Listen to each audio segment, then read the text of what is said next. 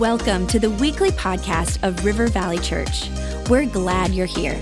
Our heart is to lead people to Jesus and launch them into their God given purpose. So we pray you would encounter God in a fresh, new way today.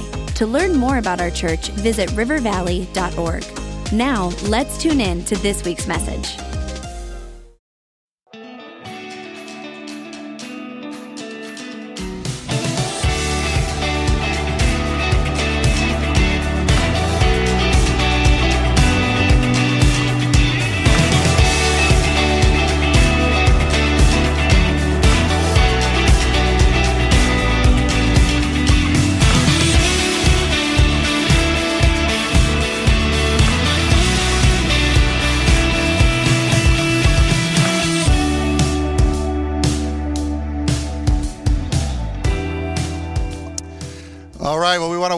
Everybody to River Valley Church this weekend. If you're joining us online, thank you for being here, for being part of worship this weekend. As you saw in the video, this is uh, our series called Go. It's our annual series tied to life groups, and we hope you're in a life group. Uh, but this is week two of the series, and uh, we are super excited this weekend to have a special guest with us. Pastor Rob described him as a legend in the area of missions, and uh, Bob Hoskins is the founder of One Hope. And the vision of One Hope is to it's real simple. It's they want to share the message of Jesus Christ and get the message, the gospel of Jesus Christ in the hands of every child all around the world. How many think that's a big vision, right? And so it is, and we love that. We love to partner, and Kingdom Builders does partner with this this ministry every year, One Hope, and, and at the end of the service, we're going to receive a second offering, and we'll talk about that incredible project that we get to be a part of this year, 2016. But so right now, let's just get ready for all that God God has for us. Would you just give a really warm welcome this weekend to Bob Hoskins? Welcome. Thanks, Darren. Love you, brother. Love you. Thank you, Pastor. And uh, good morning, friends. What a delight. It's a joy that I have anticipated for some time. We have been in partnership for a long time, and this is my first opportunity to actually visit. And I am so excited to be here and to say thank you. Thank you for your partnership that's helped One Hope take God's Word around the world to over 1 billion children. This year alone, together, we will reach over 100 million children. A little later, uh, Pastor Darren is going to talk about the Bible app for kids which we released uh, less than two years ago. And uh, it is now the number one children's app in the world. Not the number one Bible app, not the number one uh, Christian app. It is the number one children's app. So we give God glory for that. That literally every country, every country of the world has downloaded God's Word through the Bible app, and he'll talk more about that. Let me also mention that I think probably at the welcome table, there are some items from One Hope, some things that I hope you'll pick up and take home with you. There are some items, a book that my wife uh, finished just before she went to heaven this last year, and I know this book will bless your life. There are uh, special editions of the Book of Hope, deluxe editions that were prepared for the member, the people that attend the uh, President's Bible breakfast next uh, month in uh, in Washington D.C. And uh, we provide those by offering them to you. So for $10, you get one for yourself, and you also provide one for a prime minister or an ambassador who is visiting America next uh, month as a part of the prayer breakfast. So just take your liberty and look at those things. Some, some while ago, I received a letter from a lady in which she reflected that she had just listened uh, on cassette, if you can believe it, to a sermon that I preached in 1975. That's wow, that's almost 40 years ago. Uh, the sermon uh, based on Genesis chapter 6 was simply titled Violence. And her reflection was that the things that I had foreseen and foretold in that message 40 years ago were indeed a reality. I had predicted that violence would continue to increase across this planet, and all the efforts of the United Nations, the government of the United States, would be unable to bring violence under control. Somehow, we all thought that with the end of the Cold War, that uh, the world would become a better and safer place to live. We expected there would be long period of peace and prosperity and stability. But in reality, the post Cold War world is more dangerous than anything that we ever experienced before. Today, the escalation of violence is evidence that what I foresaw and foretold is indeed coming to pass. I could I could walk through the events of the past uh, years Al Qaeda, the bombing of uh, the Trade Center, the rise of incidents in Nairobi, Benghazi, ISIS. Uh, we could fill books with all of these events. With these international networks that are dedicated to revolution using violence as their, as their modus operandi, there is also the constant threat of a nuclear holocaust. North Korea we saw it this last uh, few weeks. They have exploded their first, not uh, atomic bomb, their first hydrogen bomb. Iran, we read about that every day. All of these are, are flashpoints that uh, many say could be ignited in a moment. And the prediction is that hundreds of millions of people could perish. In my message in 1975, I said emphatically that all of the efforts to try to bring violence under control and to create stability on this planet were doomed to failure. That violence would increase because the Bible makes it clear there is no continuing future for this world system. I want to read from the first book of the Bible, Genesis chapter 6. I'm going to be reading verse 11. I see some of you actually have Bibles. And I am sure others of you are going to your iPad or your smartphone. So go to Genesis chapter 6 and then be prepared to switch over to Revelation, the 17th, 18th chapter. Uh, you've heard of those preachers who preach all the way from Genesis to Revelation, and now this morning you have one. Now the earth was corrupt in God's sight and was full of violence. God saw how corrupt the earth had become, for all the people on earth had corrupted their way. So God said to Noah, I am going to put an end to all the people, for the earth is filled with violence because of them. I am surely going to destroy both them and the earth. God's word. Now turn over to Revelation chapter 18. It would be appropriate for this message for me to read the entire 17th and 18th chapters. For the sake of time, I'm going to do some editing beginning with verse number 2 from chapter 18. With a mighty voice he shouted, Fallen, fallen is Babylon the Great. She has become a dwelling place for demons, a haunt for every impure spirit, a haunt for every unclean bird, a haunt for every unclean and detestable animal. And in the next verses, he lists the sins of Babylon, which are multiple, and continues in verse 8 saying, Therefore, in one day, or because of her sins, in one day plagues will overtake her death, mourning, famine. She will be consumed by fire, for mighty is the Lord God who judges her. When the kings of the earth who committed adultery with her and shared her luxury see the smoke of her burning, they will weep and mourn over her. Terrified at her torment, they will stand afar off and cry, Woe, woe to you, great city, you mighty city Babylon. In one hour your doom has come. And then he goes on to say in verse 11, The merchants of the earth will weep and mourn over her because no one buys their merchandise anymore. And then he inventories all of the riches and treasures in uh, continuing in verse 16 Woe, woe, woe to you, great city, dressed in fine linen, linen, purple, scarlet, glittering with gold, precious stones, and pearls. For in one hour such great wealth has been brought to ruin. Every sea captain and all who travel by ships, sailors and all who learn their living from the sea will stand afar off. When they see the smoke of her burning, they will exclaim, Was there ever a city like this great city, God's Word.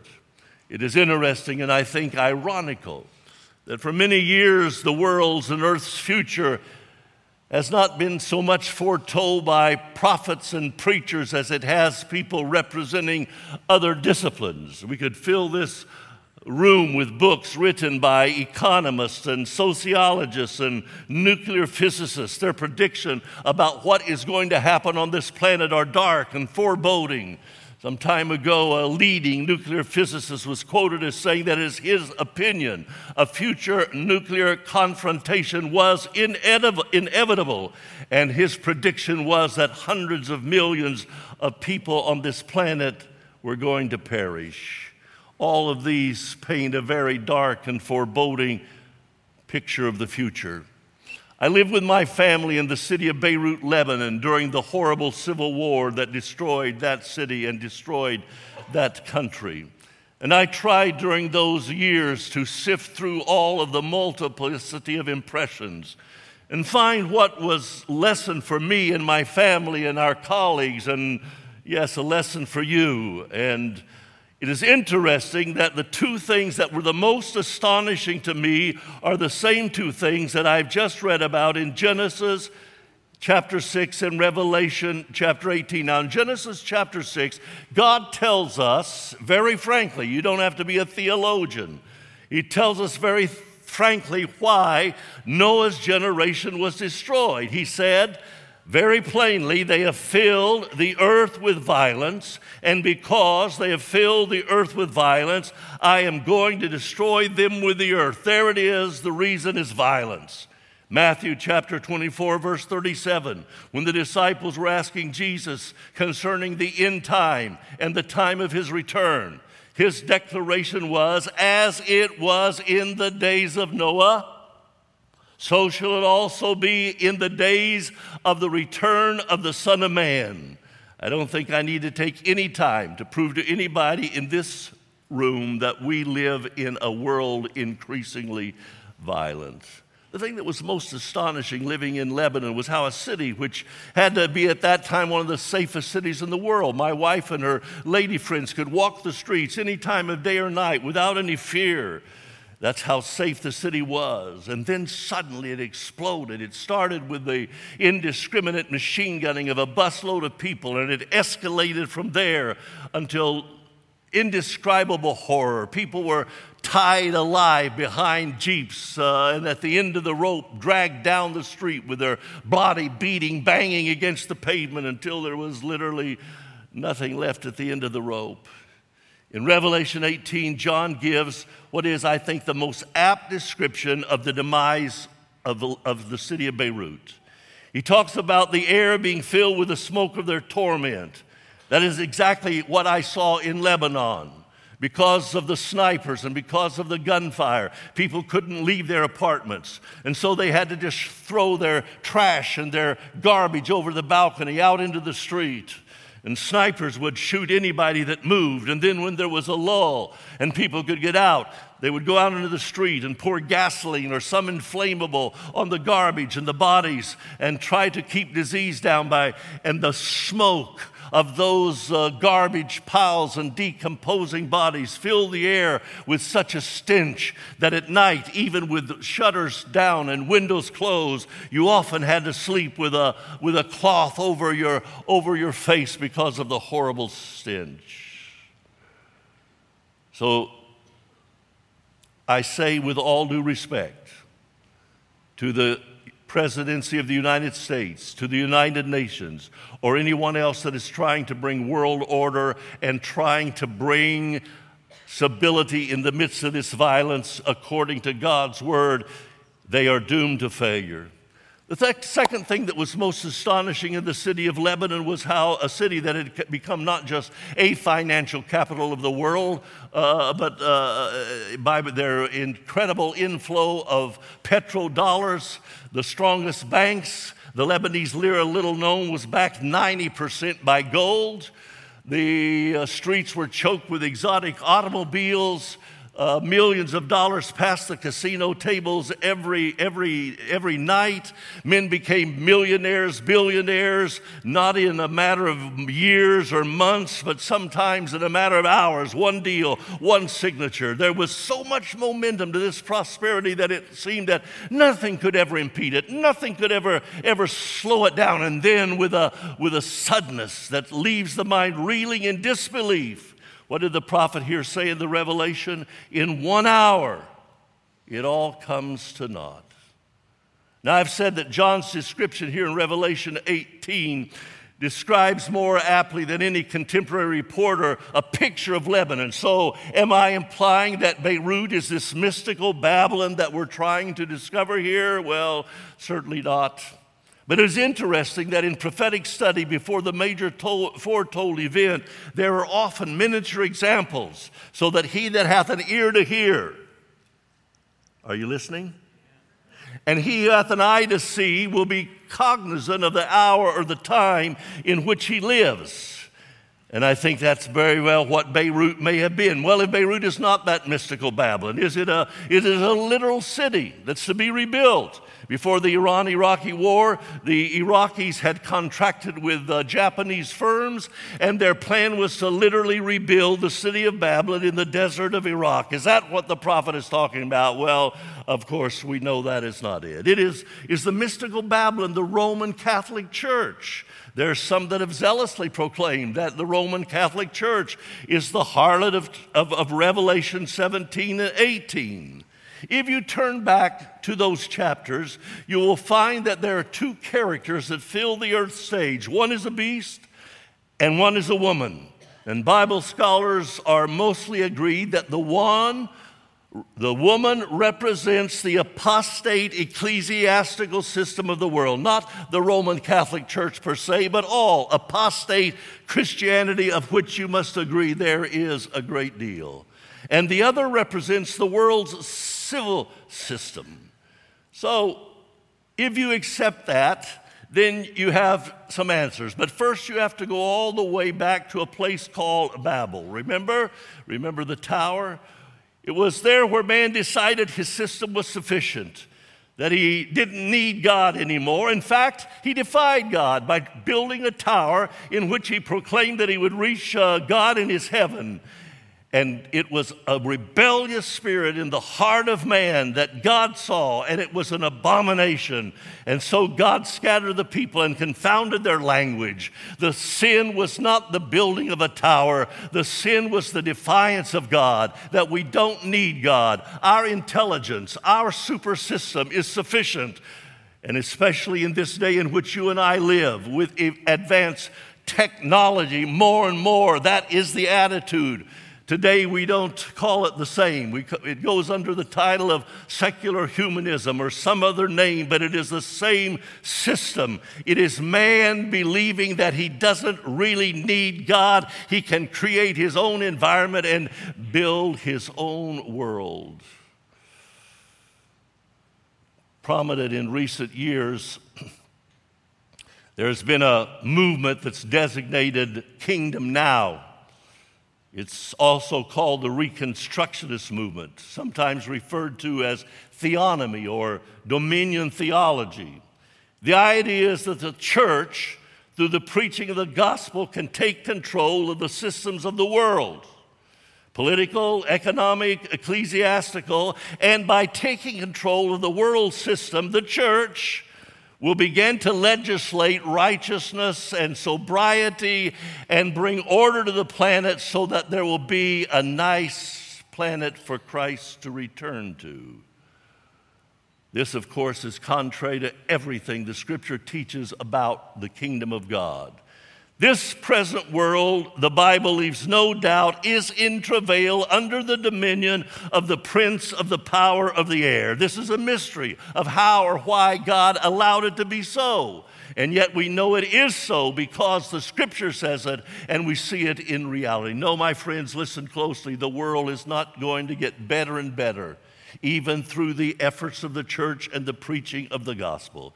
It is clear, of course, that the kingdom of God has come, but it has come to the individuals who receive and acknowledge Christ's lordship over their lives.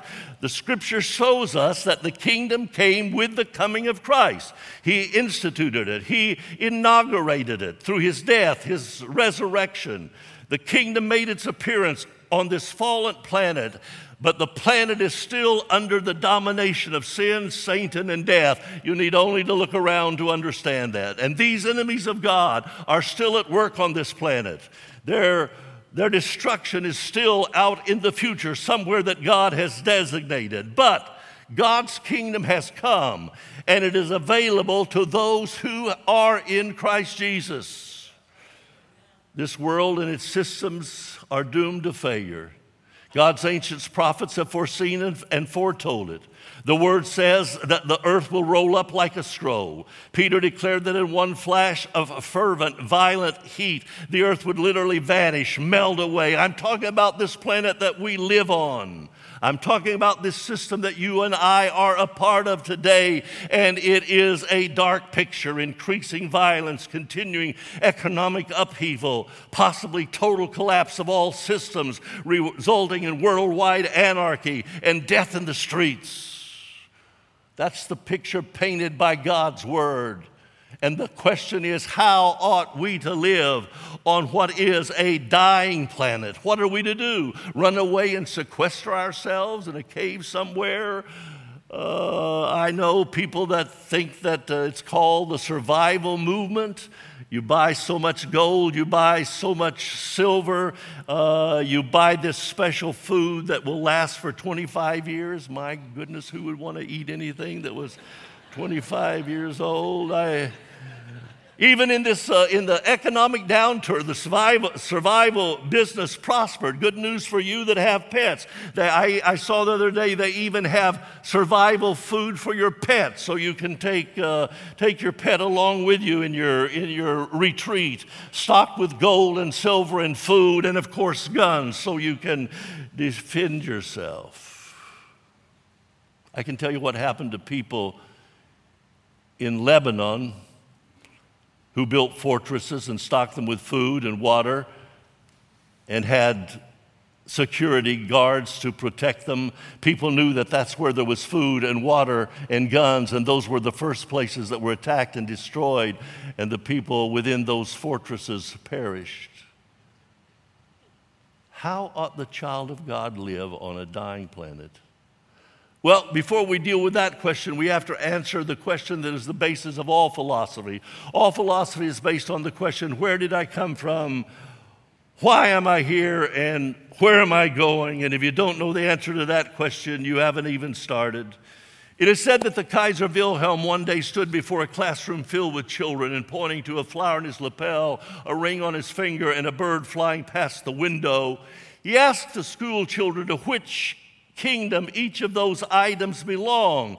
And well versed little students, they answered, of course, vegetable, animal, and mineral, and got an A for the right answer. And then the Kaiser asked them what is probably the supreme question facing all humanity.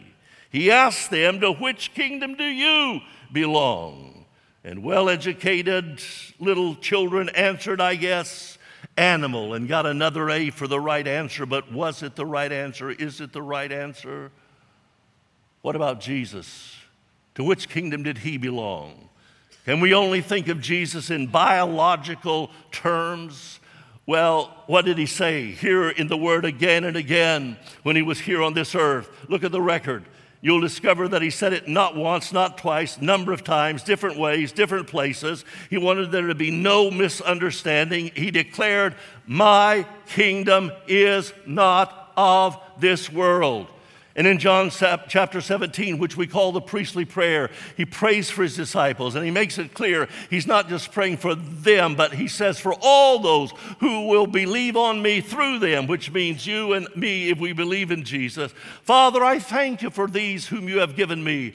I am praying for them, for the world has hated them because They are not of this world, not of this world. What is Jesus talking about? And then he repeats it. And if you understand the oral tradition of first century Palestine, where there is a repetition, and especially if a repetition is in rapid succession, underline it. You found the key. Jesus says again, Father, listen, I am not praying that you take them out of the world, but deliver them from the evil, for they are not of the world. What does he mean, not of the the world. Here we are wearing our Walmart suits and eating our McDonald's hamburger and drinking our crystal water. Certainly, we are of, of this world. You see, there's confusion, as I indicated earlier, about the kingdom. In common Christian idiom, we often contrast the life of the present with that of the future by the use of the words earth and heaven. We live our bodily life here on earth, and the future salvation will be consummated in heaven.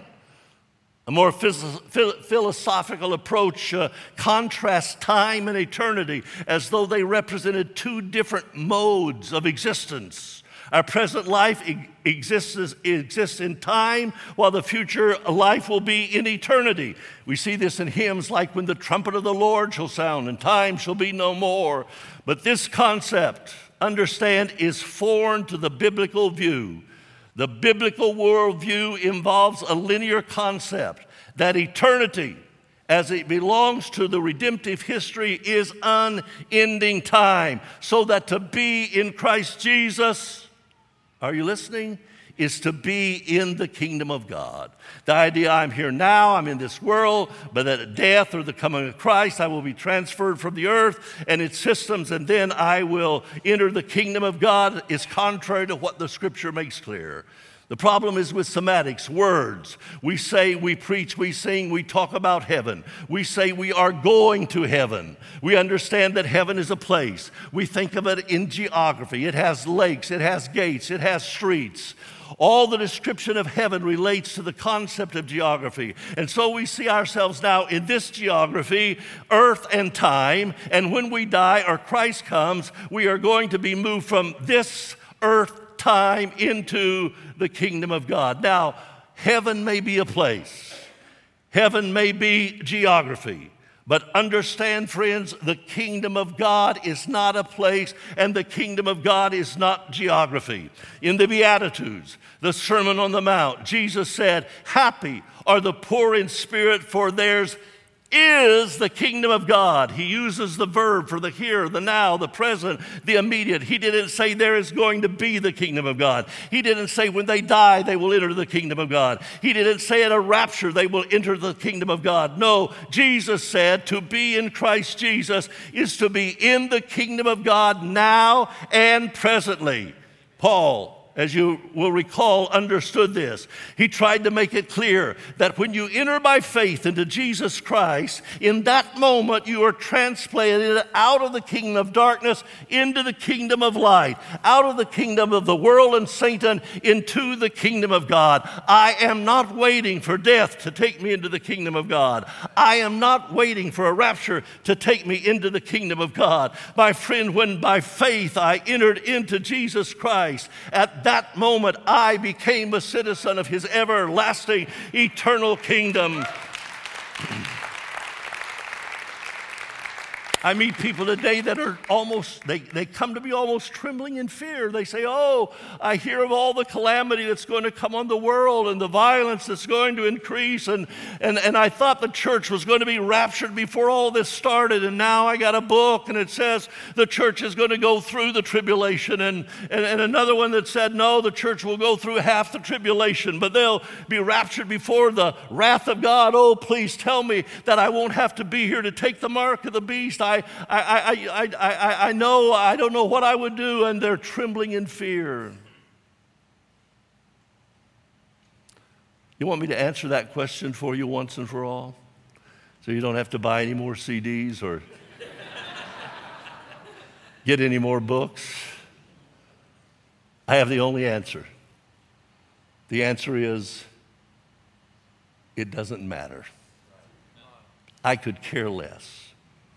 If the rapture takes place before the tribulation, or the middle of the tribulation, or after the tribulation, or if we're in the tribulation, that's not the question. The question is to which kingdom do you belong? This is what Paul understood. Here's how he, sh- I think he was shouting it out in Romans, in Romans chapter 8. He's, he's, he's, he's, uh, he's saying, Who shall separate us from the love of Christ, which is in Christ Jesus. And he starts out with tribulations. You notice that? Shall tribulation separate us from God, which is in Christ Jesus? He goes on to say not only about tribulation, but distress and persecution and famine and peril and sword. He declares now, but in all these things we are more than conquerors. For I am persuaded that neither death, nor life, nor angels, nor principalities, nor power, nor things present, nor things to come, nor height, nor depth, nor any other creature shall be able to separate me from the love of God, which is in Christ Jesus. Hallelujah. The question which kingdom do you belong to? If the rapture takes place before the tribulation, hallelujah, I'm in the kingdom of God and I'm ready to go. If the rapture takes place in the middle of the tribulation, I'm still in the kingdom of God. If the rapture doesn't take place until after the tribulation, I'm still in the kingdom of God. And if the tribulation's already happened and over, I'm still in the kingdom of God. The Bible speaks in such picturesque terms as being in Christ translated out of darkness into light, translated out of the kingdom of this world into the kingdom of God. I'm not waiting for death or the rapture to take me. In that moment when by faith I confess my sin and I ask Christ to become my Redeemer and the Lord of my life, in that moment the transformation took place. In that moment I became a citizen of God's everlasting kingdom. And with all due respect to this country and its history, my citizenship, my friends, has been established in another kingdom. My citizenship is forever established in the kingdom of God. God. You know, we shouldn't be surprised that this world hates us. Jesus told us in this world you will have. I, I, I see these you know, on Facebook, and there's these others where, where people are, are, are lamenting that the world hates us Christians and we're, we're being uh, uh, persecuted, and, uh, and we act like uh, it's a big surprise. Jesus said, The world will hate you, just like they hated me. You will have much tribulation. The answer is always, always, always the same to which kingdom do you belong? What can the world do to me anyway? Kill me? Is that the worst thing they can do? I've faced death. There have been documented assassination attempts on my life. I've sat in a prison with a gun against my uh, uh, head, knowing that in seconds my brains would be torn out of my body. And, and you know, the only thing I thought of, I thought of my children were young then, and I thought, hey, I'm not going to see how they grow up. My wife later asked me, why didn't you think about me? I said, well, I already knew how you grew up.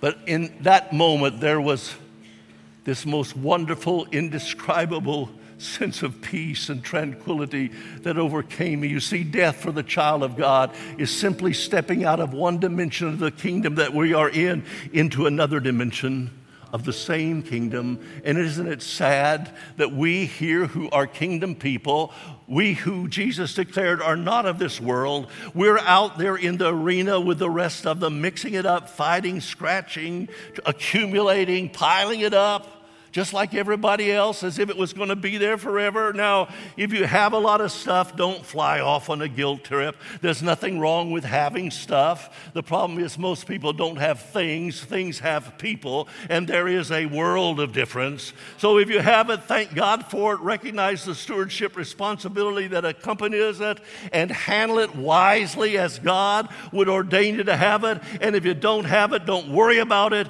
because in a little while, nobody else is going to have any either. So you are already leading the parade. So just say, Hallelujah, I'm already ahead of ever, everybody else.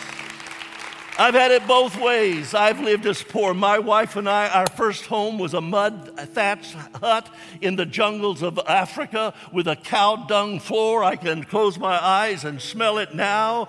I have had every tropical fever and disease you can name. I've also lived in some very sumptuous surroundings, and we have friends uh, one day I was going to be in Paris, and a friend said, Where are you staying? I said, Well, I'll find a hotel here, take my card. I found myself in the De Crillon Hotel in the Place de Concorde with uh, all of the, all of the uh, uh, uh amenities of, a, of, of the best hotel in the world. And I can tell you, having lived both sides of the coin, there's not a snap of the fingers difference. Jesus said it like this the, uh, the, A man's life consisteth not in the abundance of things which he may possess. Well, if I'm not of the world, what in the world am I doing in the world? That's the big question. And we have to ask what was Jesus doing in the world? Anybody think that Jesus just came here, you know, to eat fish and drink wine on the shores of Galilee with some buddies? We know Jesus over and over again declared, The Father sent me. I am here on mission. The works that I do are not my works, they are the works of the one who has sent me. And then in that priestly prayer, John 17, he says, when he says, Father, these whom you have given me are not of the world as I am not of the world. He then says, Father, are you listening? As you sent me, so send I these. And then later, he speaks directly to his followers. And he said, As the Father sent me, so send I you. Aha. Now I understand why I'm in a world to which Jesus said, I do not belong. I understand that I have already been translated into the kingdom of God, but I have a mission. The Father has sent us. We are not here to create a name for ourselves or accumulate wealth and leave an estate for our children. We are here to invest our time, our energy, our life, our time, our time, and our resources when heaven and earth melts away and there will not be one scrap from all of it, all the buildings, all the stock certificates, all the silver, all the gold, when it all passes away, the only thing that God is going to salvage out of this entire planet are the never dying souls of men. And wouldn't you want to spend your life and invest your life in that that will never pass away? No wonder the Bible says, He that winneth souls is what? Wise in 1967, the Americans were told to evacuate the city of Beirut. Our government ordered it. My wife and I packed a suitcase, and with a four year old and a two year old and a sack of sandwiches, we had to walk to try to, to, to, to rendezvous at the point the American government had designated. And as we were walking down the road, I looked back at the apartment. It was the first home I'd ever had. I started preaching when I was a child of seven, and my home had been tourist camps and guest rooms in people's houses. And this was the first house I ever lived in that I said, This is my house. My suits are hanging in my closet. And now we were leaving it. And I looked back, and suddenly I thought we may never return. And, and I began to chuckle, laugh. And my wife said, What in the world are you laughing about? And I said, I just realized we're leaving home and we'll probably never be back. And she said, Yes, I'm asking you, why are you laughing? I said, You know, I never thought of it. And just now, as I thought of it, something inside me, as I thought about the things that were leaving, something inside of me shouted, So what? And I felt so good to feel so what about stuff that I'm sorry. I, I, I, I, we came back. We were the first Americans to return. We were evacuated several times uh, after that, and we came back, and then I came back, and it wasn't there. I didn't laugh because our apartment had been blown asunder, my car had been blown up. I wept for the people that had died in that attack. But as for the things, it was the same. Don't build your life on the things of this world. We found out that day what does matter. We walked a few steps further. We saw people coming towards us, and we thought, hey, they're going the wrong way. We telling them, turn around, go back, you're going the wrong way. And then we recognized them. They were the first members of that fledgling church God was helping us birth in the Middle East. And when they heard that the Americans were being taken out, they had left their homes and their families and made their way through riot torn streets to reach us. Before we left, it was Ali a little Muslim boy, 17 years of age, who had only accepted Christ a few months before. He'd been kicked out of his family, he lost his job. In fact, he was in hiding because his life was being threatened. because he had accepted Jesus. And he jumped up into my arms and he wrapped his arms around my neck and he held on and I thought he would never let me go. And over and over again he was sobbing, Shukran, Shukran, Shukran. Thank you, thank you, thank you. That's what matters. Those things that are eternal matter. And Jesus, if he was standing here before you today, would say, You are not of this world. You are a kingdom person. Live like a kingdom person. Father, we thank you that you have transported us. Now let us to understand what it truly means to be in your kingdom, to understand what it means to be sent by God Almighty into this world that needs healing and help. And let us be your witnesses. Let us be your light. Let us be your hand extended, I pray. In Jesus' name, amen.